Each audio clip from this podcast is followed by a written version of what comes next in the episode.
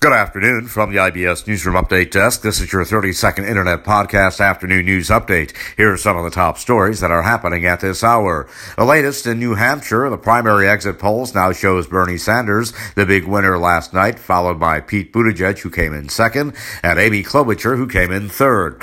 Also this afternoon, Andrew Yang drops out of the presidential race completely altogether as he looked at the numbers last night and he said he's just not going to win.